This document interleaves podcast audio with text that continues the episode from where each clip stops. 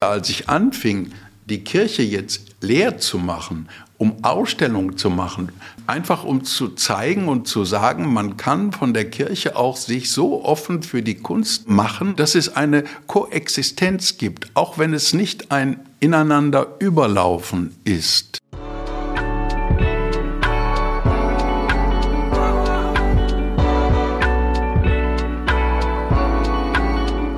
Was mit Kunst? Ein Podcast von und mit Johann König.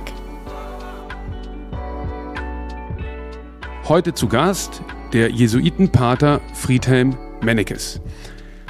Pater Mennekes war Pfarrer von der Kirche St. Peter in Köln und hat aus St. Peter die Kunststation St. Peter gemacht und hat dort Ausstellungen gemacht mit Hermann Nitsch, Cindy Sherman, Joseph Beuys und vielen anderen. Und wie er aus einer Kirche einen Kunstraum gemacht hat, erzählt er uns jetzt im Podcast. Lieber Friedhelm, herzlich willkommen. Danke. Friedhelm, erzähl mal, du bist katholischer Pater, also kein Pfarrer. Nicht mehr. Du warst Pfarrer. Ja, Pfarrer ist eine Funktion. Ah, okay. Und Pater ist äh, sozusagen ein, ein Lebensstil, eine Be Bezeichnung. Ah, und du warst Pfarrer, als du der Pfarrer warst von St. St. Peter, Peter, in genau. Köln. Okay. 21 Jahre, ungewöhnlich lange. Aber fangen wir am Anfang an, wie bist du zur Kunst gekommen? Nun, zunächst einmal muss man sagen, ich musste immer zu irgendwas kommen. Also mhm. ich, meine, meine Eltern hatten eine Kneipe, meine Mutter hatte Wo? eine Lottostelle in Bottrop. In Bottrop. In Bottrop. Okay. Mhm. Und, äh, und irgendwie wurde ich dann erzogen nach dem Krieg, 40 geboren. Okay. Und wie ist dann äh, im, im Ruhrgebiet groß werdend Kunst in dein Leben gekommen? Also zunächst gar nicht. Also zunächst einmal musste ich irgendwie sehen, dass ich mit den Schulen einigermaßen in die Reihe kam. Und ich kam dann in die Reihe, indem ich nie hängen geblieben bin. Ich musste nie eine, eine Klasse wiederholen. Und dann irgendwann aber war es so, dass ich auf, die, auf das Gymnasium gehen sollte. Und beim ersten Gymnasium hatte ich die, äh, die Prüfung nicht bestanden. Und dann hatten mein, meine Eltern gedacht, ja, der, der, muss aber irgendwo hin, dann geben wir, geben wir ihn auf ein, auf ein Kloster. Und da habe ich Gott sei Dank auch die Prüfung nicht bestanden. Ich hatte es zweimal nicht bestanden. Mhm. Also blieb ich, und das ist für mich jetzt sehr wichtig, blieb ich bei den vielen Polen. Das waren die ersten Polen, die schon vor dem Ersten Weltkrieg nach, äh, in, ins Ruhrgebiet kamen. Ja. Und ähm, ja, die da lebten und sie lebten sozusagen mit kommunistischen äh, Vätern und mit Matgas, mit katholischem Matgas. Mhm. Und ich konnte zum Beispiel da erleben, dass Kommunismus und katholische Kirche wunderbar übereingingen. Mhm. Und äh, so, das ist ähm, eine, eine Identität, die ich sehr liebte. Also im Bottrop war ich irgendwie glücklich. Mhm. Okay. Und äh, in dem Sinn blieb ich dann jetzt einfach auf der Schule. Und dann nach acht Jahren musste ich die Schule verlassen und dann äh, wollte mein Vater mich auf eine äh, immer auf was anderes schicken, also auf, auf, auf eine, eine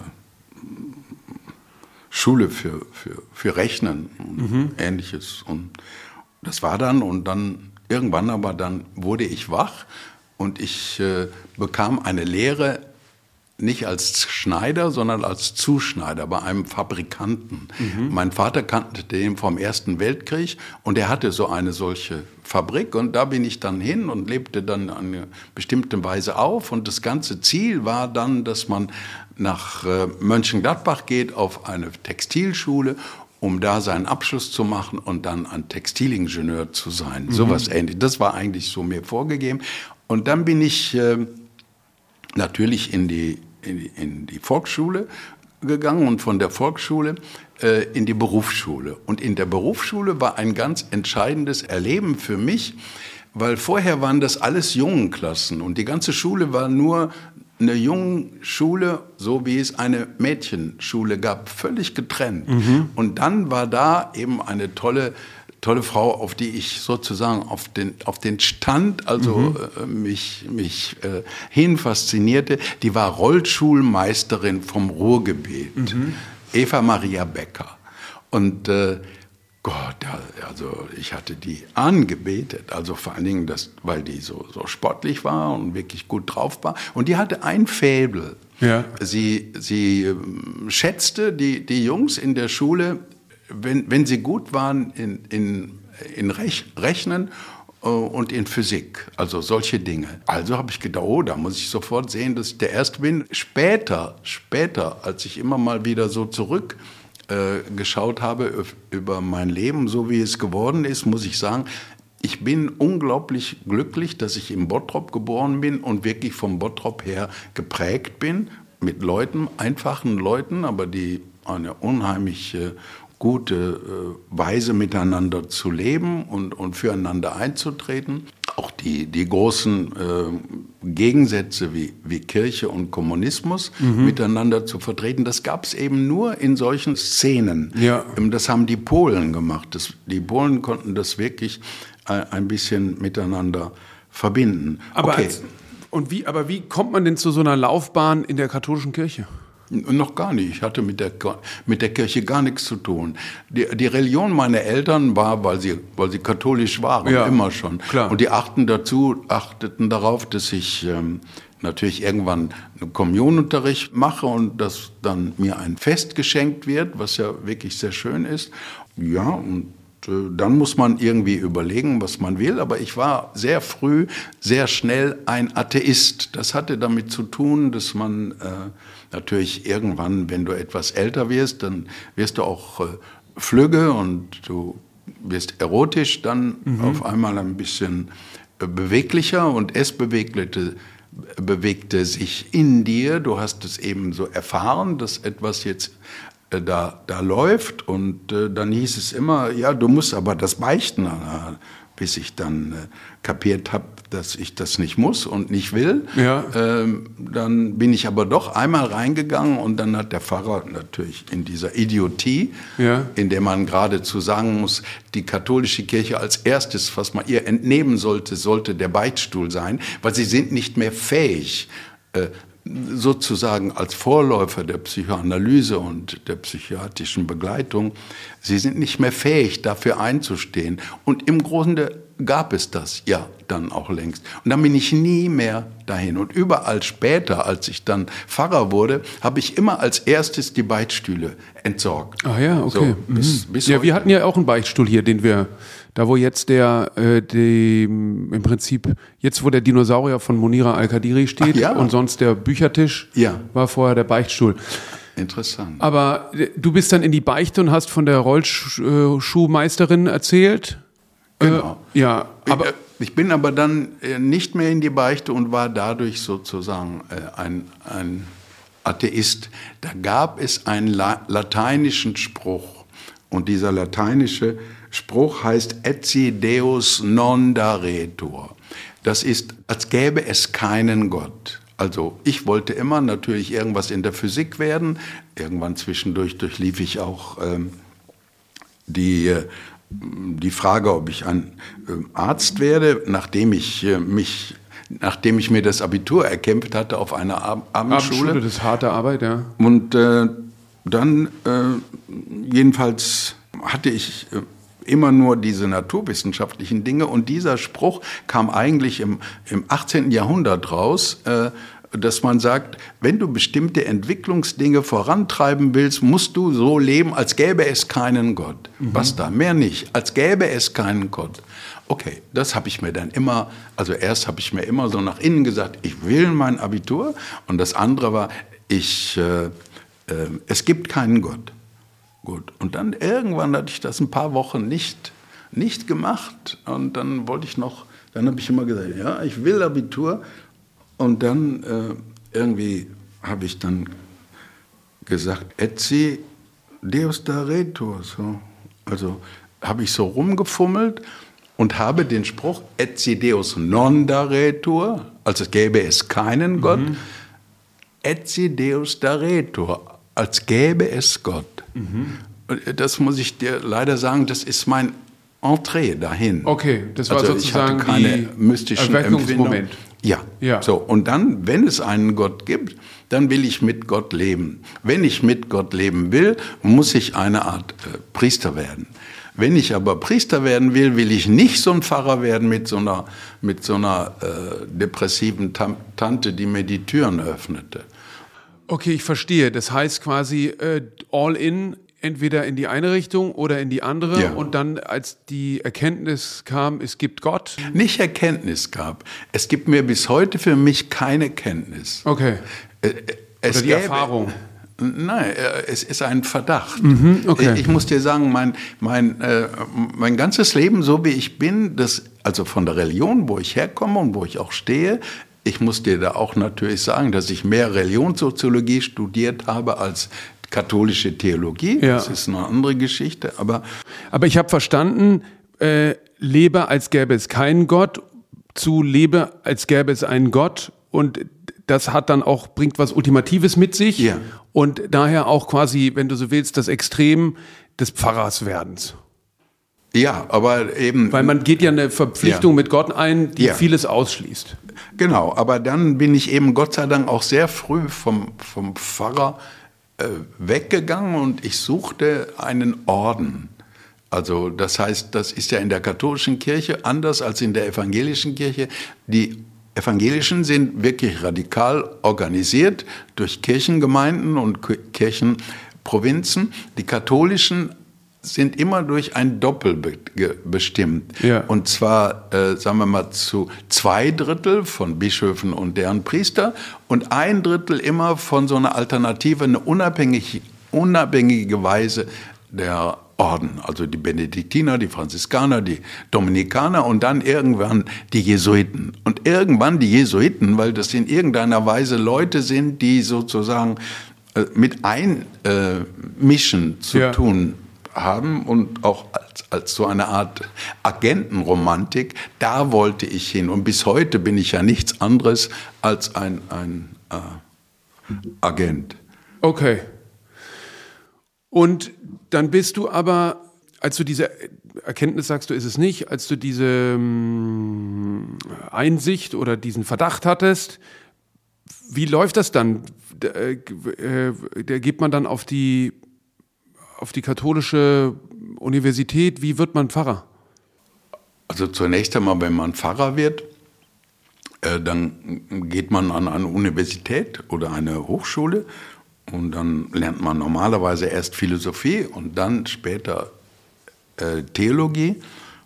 Aber wiederum noch einmal muss ich sagen, wenn ich in einen Orden gehe und ich bin dann sehr bald zu den Jesuiten gegangen, dann kriegst du eine Einführung zunächst in diesen Orden mhm. und dann in die äh, Weltvorstellung und äh, die Perspektiven von Ordensmitgliedern.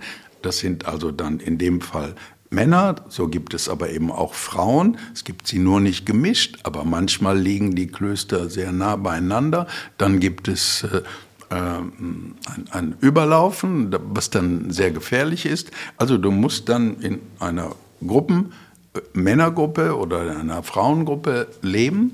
Also ich lebte damit dann in einer Männergruppe zunächst zwei Jahre eines Noviziats mhm. und dann sagen dir, was du lernst. Und die Jesuiten haben den Jesuiten gesagt, das Erste, was du lernst, ist Philosophie, nur Philosophie. Mhm. Und erst nach drei Jahren, wenn du deine Abschlüsse gemacht hast, dann äh, kommst du in die Theologie. Ich spürte aber gleich schon im ersten Jahr, äh, diese Philosophie ist ein Hammer, ist eine reine Ideologie. Mhm. So, es gibt zwar die Geschichte der, der Philosophie bei den Griechen, das ist mit das Großartigste und da hatten wir auch äh, Lehrer, die da großartig genügend zu waren.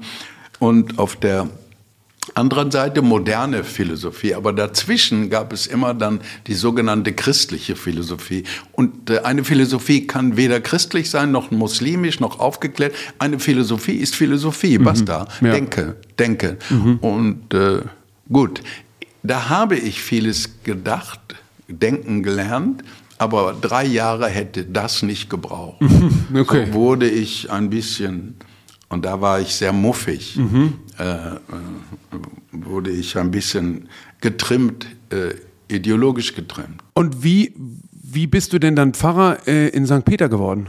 Ja, zunächst einmal musst du, musst du lernen und normalerweise musst du das, was du lernst, 13 Jahre machen. Normalerweise ja. musst du Theologie machen, aber du müsstest eigentlich immer, das war in der alten Zeit, aus der ich komme, du musst eben äh, neben der Theologie und der Philosophie möglichst auch ein anderes Thema machen und, und ein anderes Thema für die äh, für eine Promotion machen. Zum Beispiel ich habe promoviert politische Wissenschaft und Religionssoziologie. Mhm. Und äh, gut, das war zwar nicht so ganz weg von der Religion, aber es war für mich äh, sehr weit weg. Und äh, dadurch wurde ich politisiert, das war in den 68er Dingen. Und dann wurde ich natürlich sehr schnell äh, beäugt, als äh, von der roten Liste äh, zu kommen, was alles nicht so war. Aber so war dann ein wenig der Ruf. Okay. Mhm.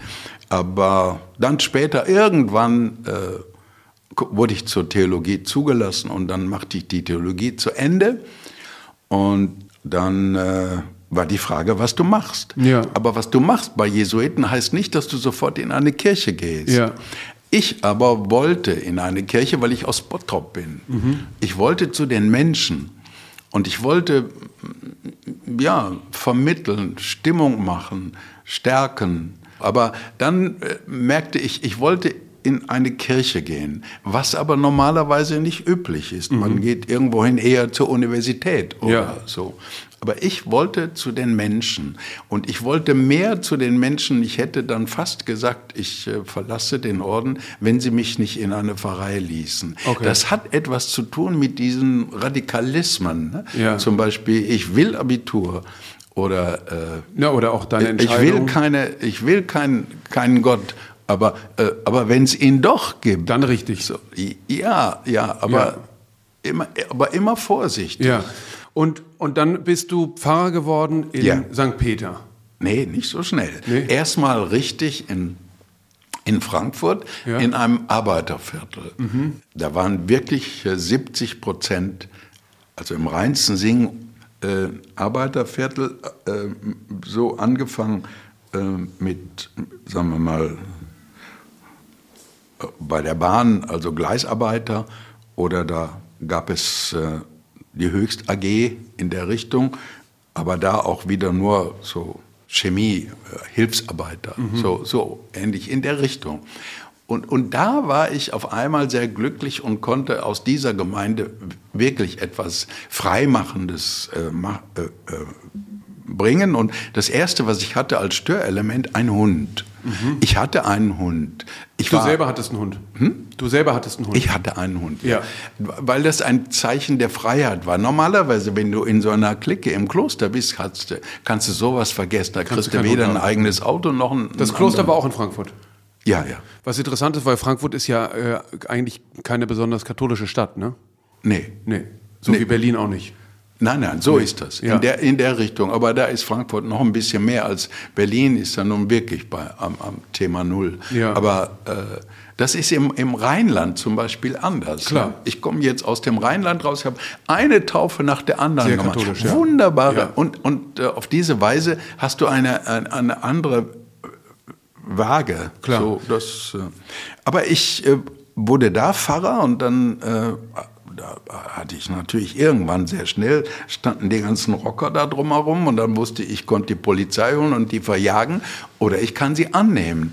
Und dann hatte ich zum Beispiel, das sind solche Dinge, jetzt fängt es an, ästhetisch zu werden. Mhm. Ich merkte, ich brauche mehr Räume, also wollte ich äh, äh einen alten Wagen von einem Zirkus bekommen. Zirkus Althoff, den gab es schon in den 30er Jahren. Ja. Und dieser Zirkus hatte mir sieben Wagen bestellt, wie eine Wagenburg.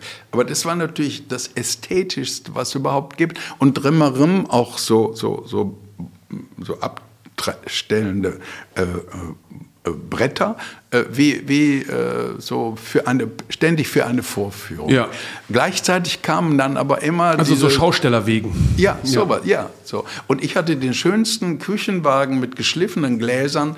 Da hielt ich dann Hof, aber nicht nur ich. Ich hatte ruckzuck, hatte ich die äh, Jugendlichen, äh, die natürlich sehr stark ohne Perspektive waren, aber diese Welt auf einmal stand davor und ich habe sie akzeptiert. Mhm. Seitdem waren wir ein Rocker Motorradzentrum. Ich fuhr Motorrad äh, von, äh, und hatte also die hatten alle große, dicke Motorräder, nicht für die ganz dicken, die amerikanischen, mhm. sondern sie kriegten die, die, die äh, asiatischen Modelle, die ja. es gab. Und, und ich kriegte aus, dem, aus der Firma, die da eine Niederlassung hatte, immer die neueste Maschine äh, so wenn wir irgendwo hinfuhren. Ja. Ich kriegte aber immer nur neue Maschinen, aber kleine Maschinen. Ja. Aber wenn jemand heiratete, hatte ich eine weiße große Maschine. Das muss man sich vorstellen, in dieser Welt zu leben. Ja wahnsinnig umstritten, ja, ja, wahnsinnig umstritten natürlich, aber äh, doch auch so, dass die alten Leute sagen, seitdem der Typ da ist, können wir abends in Ruhe nach Hause gehen. Ist eine Verbindung da. Ja, ja. und mhm. die hat mein Leben lang bis heute mich geprägt. Ja. Und, also, ja. und, und wann fing das mit der Kunst an? Also zunächst eigentlich schon dann. Es ist so, Also dadurch, dass ich religionssoziologisch jetzt sehr sensibilisiert wurde, wusste ich, dass die Religion in der Gesellschaft dialektisch genommen wird und abgelehnt oder unterstützt. Mhm. Und äh, dann merkte ich aber auch sofort, es gab diese, diese Brüche in der Gesellschaft und da, wo ich jetzt bin, ist alles weg gebrochen. Also die Kunst war nicht da, mhm. die Musik war nicht da, vieles andere vielleicht auch. Und ich spürte, da musst du hin. Mhm. Was abgebrochen ist, musst du versuchen wieder anzukleben. Und ich meine, ich brauche dir das nicht weiter groß zu sagen. Eine der ganz großen äh, Künstlerinnen und Künstler, eine der ganz großen für mich war natürlich Beuys.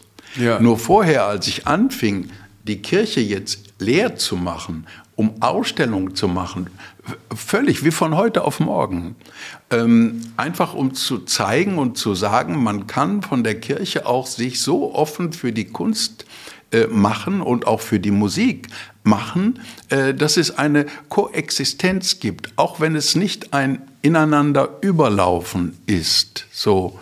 Und äh, von daher begann ich jetzt das Gegnerische zu holen. Zum Beispiel natürlich, ich komme aus Bottrop.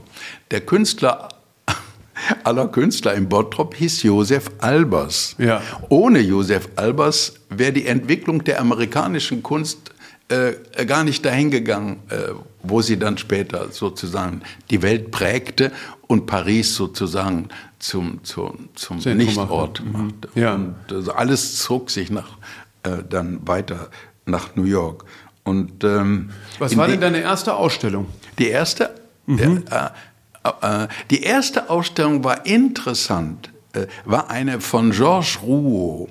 Ich suchte auch, also ich möchte gerne Ausstellung machen, so hieß das Projekt. Also musst du die Beichtstühle wegtun. Also musst du die Nebengänge nehmen. Also musst du die Nebengänge beleuchten und brauchst so Stander. Mhm. Also die holst du irgendwie äh, von der äh, aus, aus, aus einem Ausstellungszentrum. Und äh, das war das Erste. Und das Erste, was ich dann wollte, dass ich fragte und suchte nach Kunst. Und ich hatte zunächst einen wirklichen Glücksfall. Es gibt äh, Georges Rouault, den großen Franzosen, einen Maler. Und der hat sehr viele äh, Grafiken auch gemacht. Und ein großes grafisches Element war, war Guerre, also äh, Guerre, äh, Krieg. Und, äh, und wann war das? Das war 76. Das war diese Zeit. Da hatte ich diese Kirche übernommen und bin dann relativ zügig dahin gegangen, systematisch auszustellen. Und dann denke ich, wenn ich ausstellen will, immer nur der, der Beste. Rouault war der Beste. Dann habe ich den zweimal verlängert. Ich hatte äh, dann natürlich Rahmen und ähnliches. Und dann auf einmal hatte ich keine Kunst mehr. Und dann äh, hatte man gesagt, ja, im Chor, da ist einer, der malt. Ach, und dann bin ich leider in die dümmste und döfste Patsche gegangen. Ich habe den eingeladen. Und es war aber wirklich der absolute Gegenhammer. Äh, das heißt, es war Kunst, so die, die, die gefällig war, äh, Kunst, die, die sich sozusagen auch in der Kirche ein bisschen verbreitete und ich merkte nur, das war Mist. Und ich würde sagen, wenn ich nicht sofort einen Berater kriege, werde ich das nie mehr finden. Ja. Und ich muss, wenn überhaupt, nur die allerhöchste Stufe. Und dann kriegte ich Franz Josef van der Grenten, mhm. äh, zum Beispiel ein, ein so rheinlicher Typ. Und, ähm, und dann kam es ganz schnell zu den ganz großen Typen. Also natürlich äh, Beuys und Arno Freiner. Äh, ich hatte immer ein, ein Fable für, für Ritlitschka, den äh, Kommunisten aus, aus Rom. Und auf diese Weise etablierte ich äh, jetzt die Kirche, dass sie permanent äh, in den Nebenbereichen eine Ausstellung hatte. Und, äh, Weil du hast ja so Leute gezeigt wie Hermann Nietzsche, äh, was ja schon äh, Zum Beispiel, äh, ja. recht extrem ist, sozusagen als Wiener Aktionist, auch äh, ja, ja. Äh, Arnulf Reiner, aber auch Hödecke, genau. Beuys, die Berliner, genau. Ähm, aber auch zum Beispiel Boltanski, Jenny Genau. Holzer, Genau. Cindy Sherman. Ja, alle, Und alle immer im sehr Grunde, früh, ne? Ja, sehr früh. Und, und ich hatte einen, einen, einen Frankfurter Kulturdezernenten, Hil Hilmar Hilmar, Hoffmann. Hoffmann. Und der hatte ein Fable. Das ist immer das Blöde. Du bist von einer ganz anderen Ecke und dann siehst du Typen auch von der anderen Ecke und äh, zueinander hat man so, äh, wie soll ich sagen, eine kleine stille Begeisterung. Und dann habe ich zum Beispiel gelernt, du musst Geld machen. Ähm, also erstens hab, würde ich ja immer sagen, bis heute, du brauchst kein Geld, weil die Kunst sozusagen vermittelt sich selbst. Aber auf der anderen Seite musst du äh, ja, immer sehen, dass du Kataloge druckst. Und wir hatten zum Beispiel einen Mann, nachdem ich da angefangen hat, das war ein Schüler von Max Beckmann an der, an der, an der Städelschule. Und äh, der war da und den habe ich dann einfach mal besucht. Und dann merkte ich, das war ein, ein Künstler, der in vieler Hinsicht um sein Leben betrogen wurde, weil der Krieg alles kaputt gemacht hatte.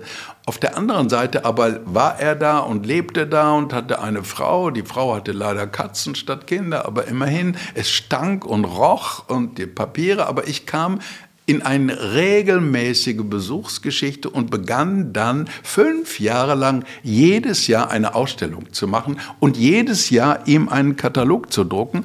Für 5000 Euro, die 5000 Euro kriegte ich immer von den Mitarbeitern von Hilmar Hoffmann. Ich meine, das ist dann so eine Geschichte, die dann so langsam kommt und sich äh, prägt. Ja, Und du hast im Prinzip den, den Radius immer stärker erweitert. Ja. Ja, also erst war das mit ein Grund, die Beichtstühle abzuschaffen, weil ich meine, du bist ja sehr weit gegangen. Irgendwann hingen ja die Bilder auch hinterm Altar. so ist es. Und bist du nicht da total angeeckt? Teils, teils. Immer ja und immer nein. Aber eher, äh, also im, im, im Anfang eher bewundert, dass sie sagen, warum nicht? Warum? Das ist gar nicht so schlecht. Und äh, es ist so, ich war dann äh, insgesamt in, äh, in Nied nur sieben Jahre. Weil irgendwann setzte mich der Orden unter Druck. Ich müsste mal entscheiden, ob ich Pfarrer werden wollte oder Professor. Und dann, dann habe ich gesagt, nein, nein, nein, nein, das gebe ich nicht auf. Ich will dann Pfarrer, äh, äh, äh, Professor werden. Und also musste ich dann äh, das laufen lassen.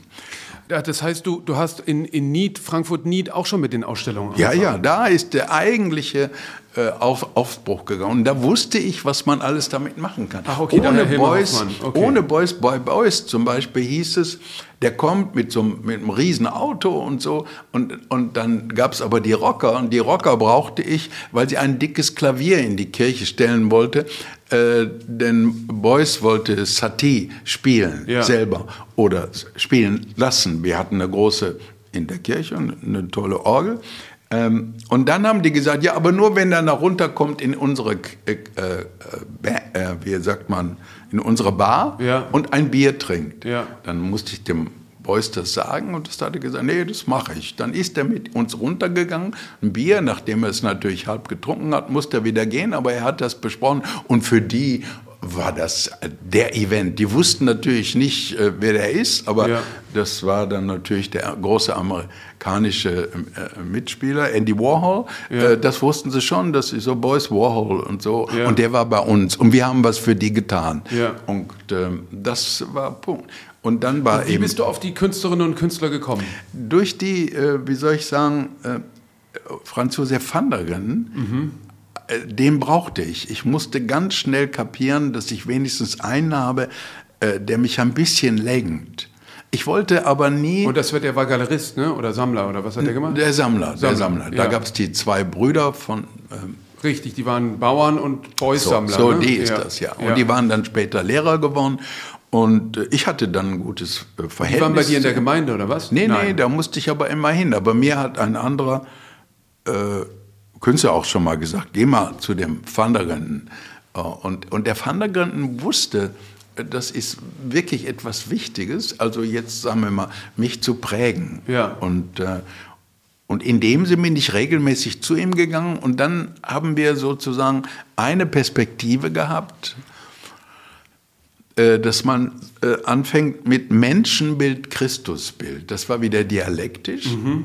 Menschenbild, Christusbild, ohne das Christusbild der Geschichte du kein Menschenbild. Also du musst diese beiden Elemente sozusagen hochhieven und durchhieven. Und dann äh, ging es natürlich sehr schnell äh, zu der gegenwärtigen Schicht von, von Künstlern, Künstlerinnen mhm. und Künstlern. Und dann haben, haben wir gesagt, in einem Jahr geben wir 14 Ausstellungen an drei Orten. Mhm. Und ich musste dann immer für die Theologen Vorlesungen machen, äh, habe mich also unglaublich äh, gedrillt wieder, äh, dass ich über das, was ich mache und zeige, sprechen kann. Ja. Weil es ist sehr wichtig, bis am Ende, verstehst du, nach meinem Leben, habe ich an der Uni in Bonn in der Kunstgeschichte die, mit den Frauen gesprochen. Ich sage, äh, also den Studentinnen gesagt, pass mal auf, das Langweiligste, was es gibt in der Rede und Rhetorik, ist sicher ein Pfarrer, aber noch Pfarrer, noch idiotischer als Pfarrer sind Frauen wie Sie und äh, die dann immer nur ablesen, was ihnen bestimmte Philosophen aus äh, Paris vorgebabbelt haben. Ihr müsst frei sprechen. Und also dann habe ich das da gemacht, aber erst musste ich frei sprechen und nicht mehr mit Zetteln auftreten und so. Und äh, das äh, war dann etwas, was ich sehr bald gelernt habe, also über das, was du machst, auch sprechen. Und zwar so zu sprechen, dass das Sprechen, was du machst, berührt bei den Menschen. Aber ich kann mir nicht vorstellen, dass jetzt, wenn du 1990 hast du zum Beispiel Keith Haring gezeigt ähm, und dann kurze Zeit später Hermann Nietzsche, ähm, das hat doch sicher Ärger gegeben, oder nicht? Ja, ja und nein, du musst dann denken, ich bin in Köln. Ne? Ich bin in Köln. In Köln ist eine offene äh, Tradition aus dem Mittelalter. Ja. Köln hat nicht nur gesammelt und, und Klar, man sieht das natürlich am Kolumba, ne, dem großartigen Bau von Peter das Zumthor, ja, mit der das ist Diözesan-Sammlung, ja. die ja Weltrang hat. Ja, ja. ja. Also in dem Sinn, äh, denke ich, brauchte ich nur einzuspringen und ich musste es nur weitermachen. Und ich bin dann weg, um das ganz kurz zu sagen, äh, nach sieben Jahren von der in Nied, ja. In Nied weg, bin in die Hochschule zurückgegangen und wurde dann von dem obersten Provinzial der Jesuiten nach Köln versetzt. Mhm. Äh, weil er sagte, ja, du, ich brauche dich oben in, in, in Köln. Und ich sagte, du, das kannst du dir nicht rausholen. Äh, die, die, die Fakultät will, dass ich jetzt hier bleibe und nicht wieder mit der Kunst weitertreibe. Das war, ist meine Sache. Und dann hat er mich nach Köln versetzt, weil Köln dann, Frankfurt ist dann, das war schon interessant für mich, mich zu prägen. Aber der eigentliche Durchbruch zur Kunst war Köln. Ja. Weil dann kam als erstes, ich meine, seltsamerweise, verstehst du, ich habe das überhaupt gar nicht kapiert. Es gibt da eine Doktorarbeit über mein Werden, da werde ich dir mal besorgen, schick dir eins. Und da waren sofort die Galeristen da, mhm. alle Leiter der Kölner Museen waren, waren, waren da, die Leute von den Zeitungen, mhm. Fernsehen, alles war da, das ist überhaupt nicht zu fassen. Also Köln zu erleben, nachdem du sozusagen aus dem Vor Ort von Frankfurt kommt, das ist wie eine Explosion. Na gut, Köln war natürlich damals auch äh, fast auf einem Level mit New York, ne? So war ist so das. eine, war So eine ist das. Internationale wollten- genau. Kunstmetropole, wenn man so will. So ist das. Und die wollten mich, und dann haben die Galeristen mir gleich gesagt, sie müssen nach New York gehen, sonst kriegen sie das nie zwischen die Finger. Ne, ich sag, tut mir leid, kann ich, ich bin jetzt Pfarrer und ich habe Kinder. Und wenn die Kinder meinen, ich wäre in New York, dann waren die bis heute da und hatten die Bude voll gemacht. Und dann später heißt es sofort, ach, der ist ja sowieso nicht da. Du musst ein glaubwürdiges Zeugnis geben für die Leute, die zu dir kommen. Und am Ende hatten wir uns äh, wirklich gesteigert von 300, 400 als Gemeinde zu normalerweise 1000 Mitgliedern, äh, die kommen in die Kirche. Also vor allen Dingen aber mit den Jüngeren und es wurde dann quasi über Nacht äh, die jüngste Kirche äh, in, ähm, in, in Köln. Also junge Leute, die da sind und äh, da wurde dann auch nicht mehr alles so auf katholisch gesetzt, sondern das war dann eben evangelisch und so. Und viele Künstler waren dann jüdisch oder sogar ähm, ähm, muslimisch. Also das heißt, die Kunstgemeinde ist auch in deine Gemeinde gekommen. ja, ja.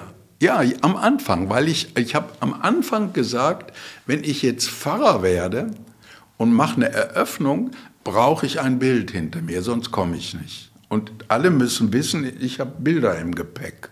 Also der, das, das musste der Orden äh, regeln, das musste die Gemeinde regeln und äh, dann äh, und ich hatte zum Beispiel ein Bild gesehen von Lüpertz.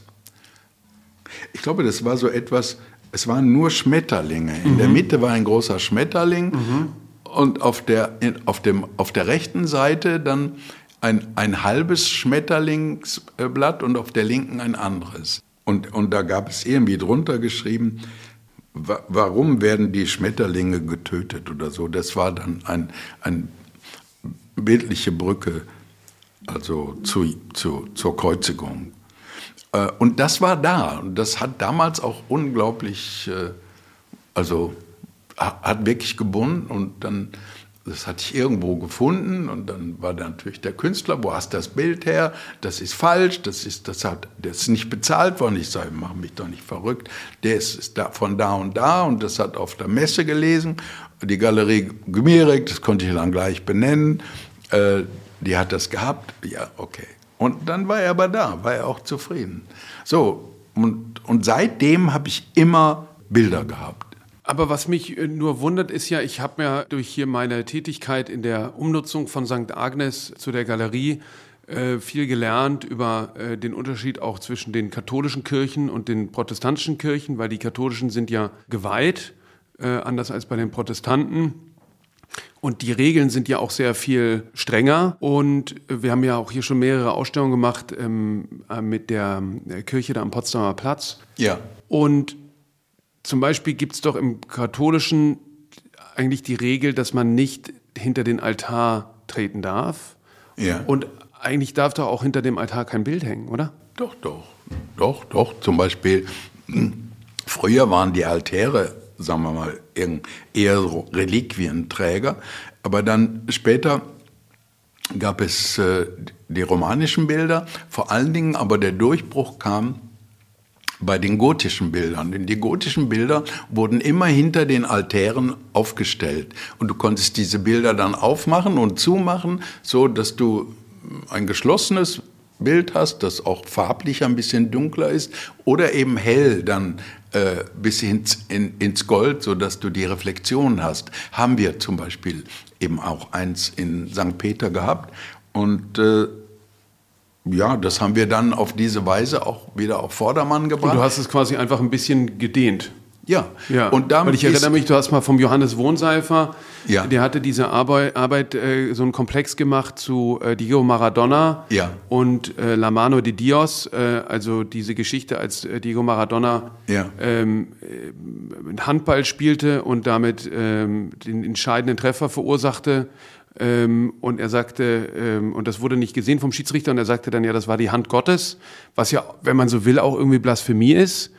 Das hing dann, die, die, die Zehen seines Trikots als Gemälde hing dann hinterm Altar. Kann man sich so vorstellen. Ich kann es mir im Moment auf Kommando nicht sofort äh, realisieren, aber wir hatten solche, solche. Genau, das war bei, war, bei, war bei euch, ja. Ja, ja. Aber ja. Und, und ich wundere mich nur, weil das gab jetzt keinen, äh, weil ihr seid ja als Pfarrei doch dem Erzbistum unterstellt, ja. oder? Ja, ja, ja. Also wir mieten sozusagen vom Erzbischof eine Gemeinde und er bezahlt dann den Pfarrer, so, und dann bist, bist, du ein bisschen dabei. Und ich habe aber mit dem Kardinal vorher gesprochen. Der Kardinal war damals Meißner. Mhm. Also nicht zu meiner Beginn, war noch sein Vorgänger, Meißner. Meißner hatte immer ein Faible für mich. Okay. Äh, weil es gab da immer mal einen Katholikentag und eine tolle Ausstellung. Ja, und, und die, äh, die, die, äh, die Kirche, die Obrigkeit der Kirche will eigentlich die Überlagerung der Kirche mit der Kunst. Mhm. Auch wenn die Kirche und die Kunst in die Trennung gegangen sind. Natürlich suchen sie manchmal immer gute Kunst, die gute Bilder und gute Kreuze und gute äh, Fenster macht, aber letztlich äh, geht diese Entwicklung in, in eine Befreiung hinein. Sie ist dann autonom. Und, äh, und die, kind, die Kirche muss auf einem Level sein, dass sie die Autonomie der Kunst akzeptiert. Und äh, so, das ist äh, dann hat sich so entwickelt und insofern hatte ich Absprachen in Köln, mhm. so dass ich dann zum Beispiel, als wir von Francis Bacon, das war vielleicht der radikalste Durchbruch, den ich hatte, ein, ein, ein, ein Triptychon bekommen hatte. Das hatte ich nicht direkt von ihm bekommen, sondern da war er schon tot. Aber vorher hatte ich schon mit ihm über ein Bild verhandelt.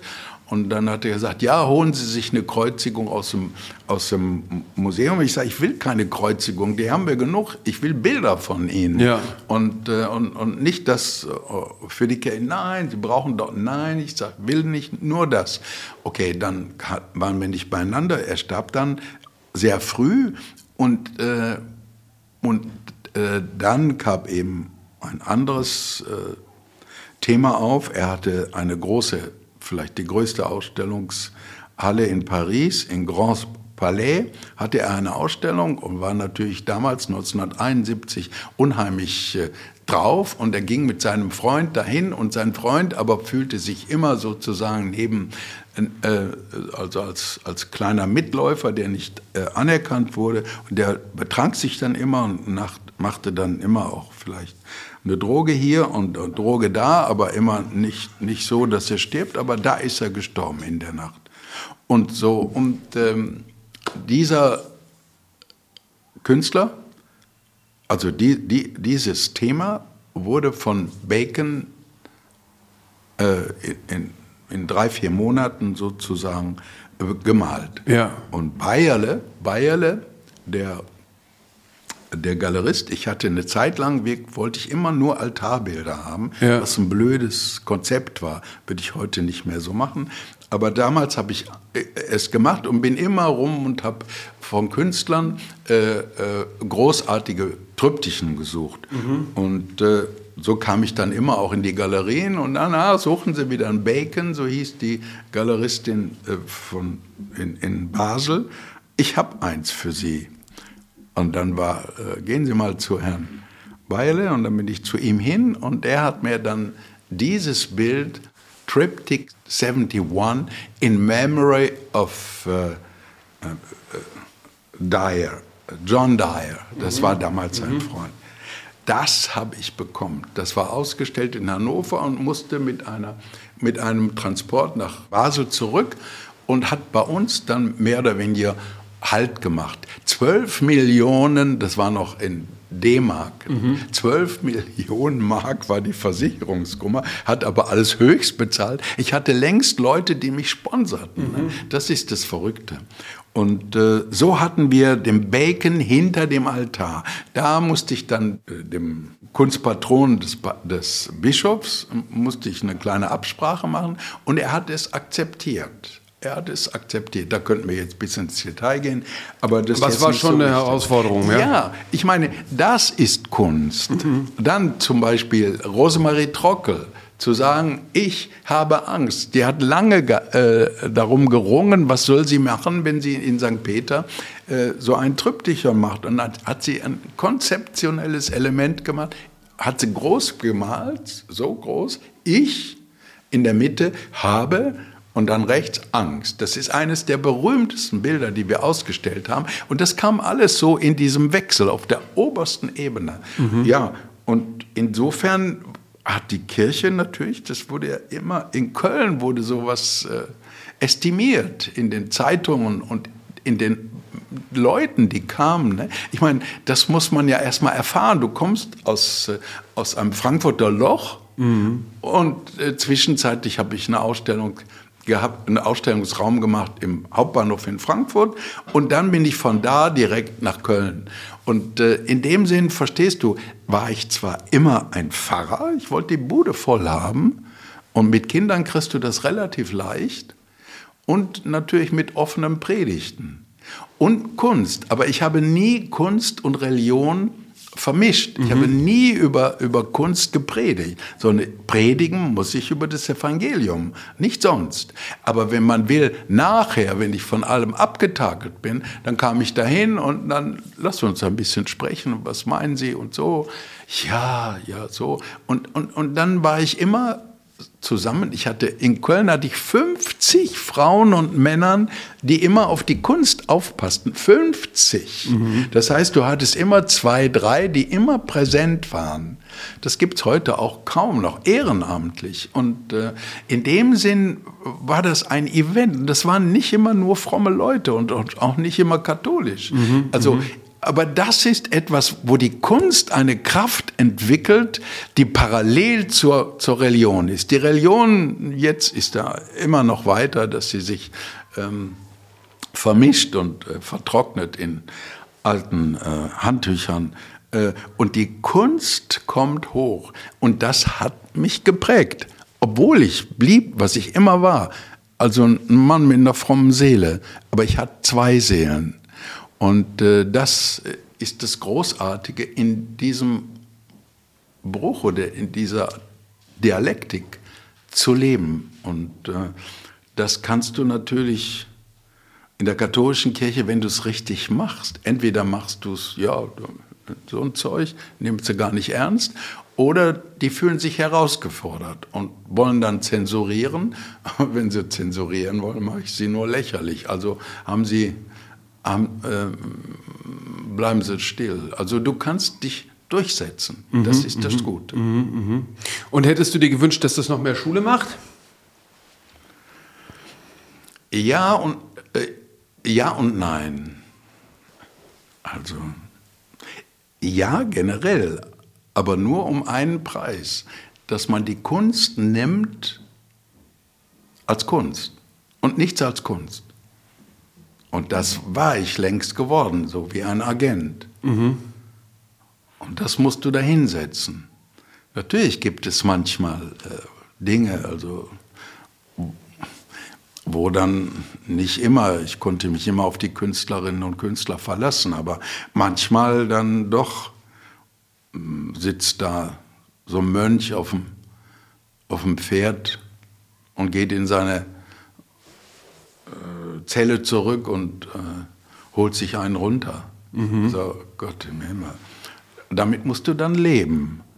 Also du kannst aber nur leben, ja, ja, da hat dann der Künstler das und das gemacht. Also, und äh, ja, das ist eben so. Das ist so. so ja. Aber du hast ja das nicht ohne Grund Kunststation genannt, um dich auch von der Kirche zu distanzieren, ja, oder? Ja, ja. Ich, ich wollte, ich, das ist sehr wichtig. Es geht um die moderne Kunst und die moderne Musik.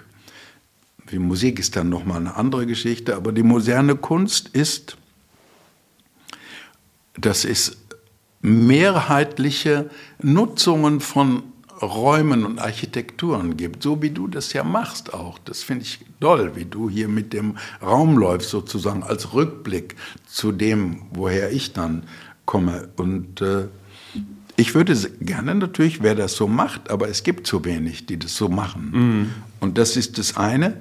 Und das andere ist zum Beispiel, ich äh, bin im Moment in Düsseldorf. In Düsseldorf ist eine der grandiosesten modernen Kirchen, Kirchbauten, die es überhaupt gibt. Ich würde sagen, ist die modernste nach dem Krieg. Und die wurde nicht im rheinischen Architekturmilieu äh, gemacht, sondern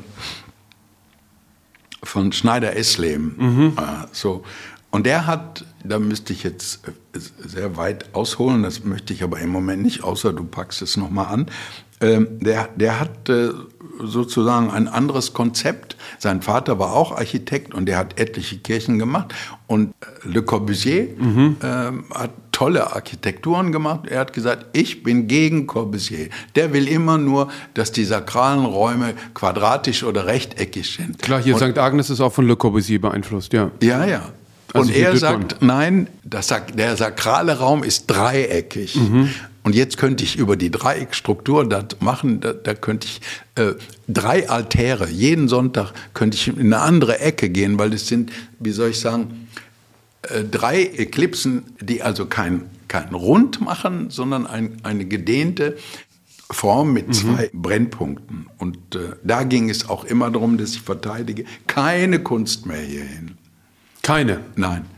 Äh, weil sie immer nur die, die, die, die billige Kunst machen. Das ist immer das Schlimme. Kunst, die man als Pfarrer kennt. Oder so, Ach so, irgendeinen aus der Gemeinde dann, ja, der auch malt. So mhm. ist es. Das, das geht nicht. Das, letztlich kannst du dich darauf nicht verlassen. Mhm. Die katholische Kirche, wenn ich das jetzt arrogant sage, ist nicht in der Lage, Kunst zu moderieren mhm. oder zu, zu äh, zu estimieren, mhm. äh, so in, ein, in einem Punkt, dass es etwas anderes ist, das wirklich auch die Theologie herausfordern kann, mhm. dass sie eine, eine äh, lancierte äh, Theologie Ja, wobei macht. es gibt immer Fälle, wo das dann doch gelingt, ne? wenn man sich die, die, das Columba anschaut. Äh, ich weiß. Da gab es auf alle Fälle Phasen, mit Paul Tick und so, wo man ich echt weiß. beeindruckt ist, äh, was die gesammelt haben. Ne? Ja, ja, nein, das ist natürlich. Ich glaube, das hing dann an einem äh, Sammlungsleiter oder Sammlungsleiterin ja, ja. ganz stark, ja, ne? wie das Na, ja immer ist. Ja, ja, aber das Ganze ist sozusagen herausgeboren aus der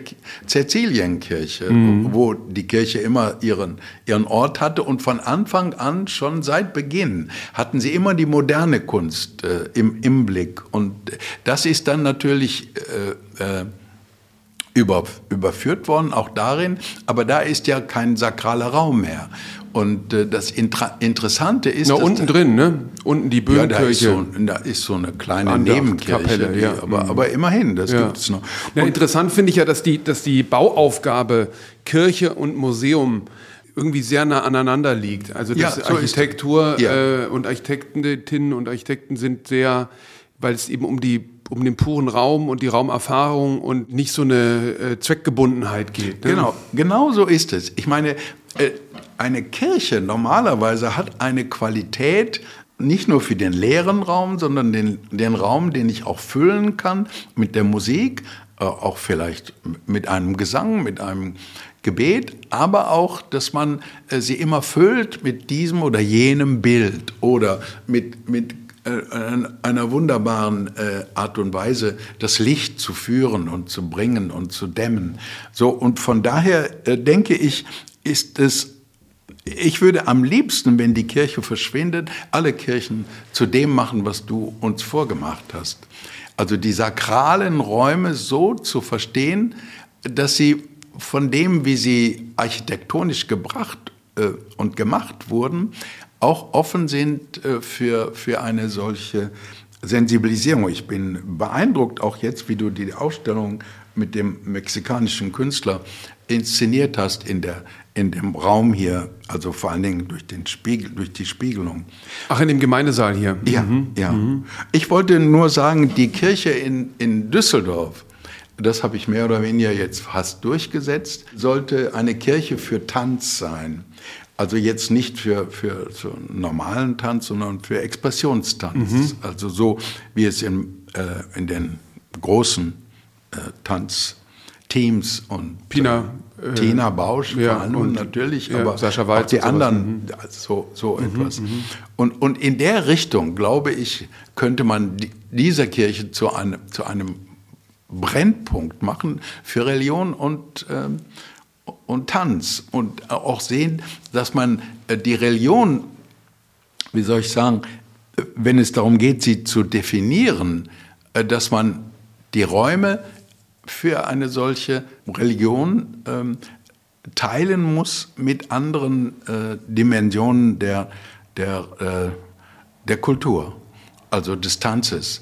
Gerade Tanz hat im Wesentlichen etwas Religiöses drin. Und bei dir ist ja oft viele Künstlerinnen und Künstler, wenn ich sie sehe, sie hat im Wesentlichen, vor allen Dingen, wenn sie aus Südamerika kommen, sie haben irgendwie einen ersten Zugriff zu dem, was, was Kunst heißt und, und dass sie äh, sich sozusagen sehr schnell äh, einsiedeln und einnisten können äh, in, in, in solchen Räumen. Und äh, das ist weil du dazu aber sie auch in der Sensibilität äh, verhandelst und präsentierst, äh, zu der man ein, eine Kraft haben muss und äh, einen, einen Ruf und ein, ein inneres Feeling hat. Und das ist, äh, denke ich, hier im Haus, was ich sehr bewundere, der Fall.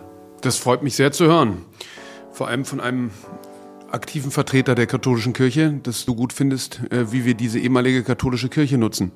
Friedhelm, vielen Dank. Ich bin gespannt äh, auf die Tanzkirche und sobald das steht, setzen wir das Gespräch vielleicht fort.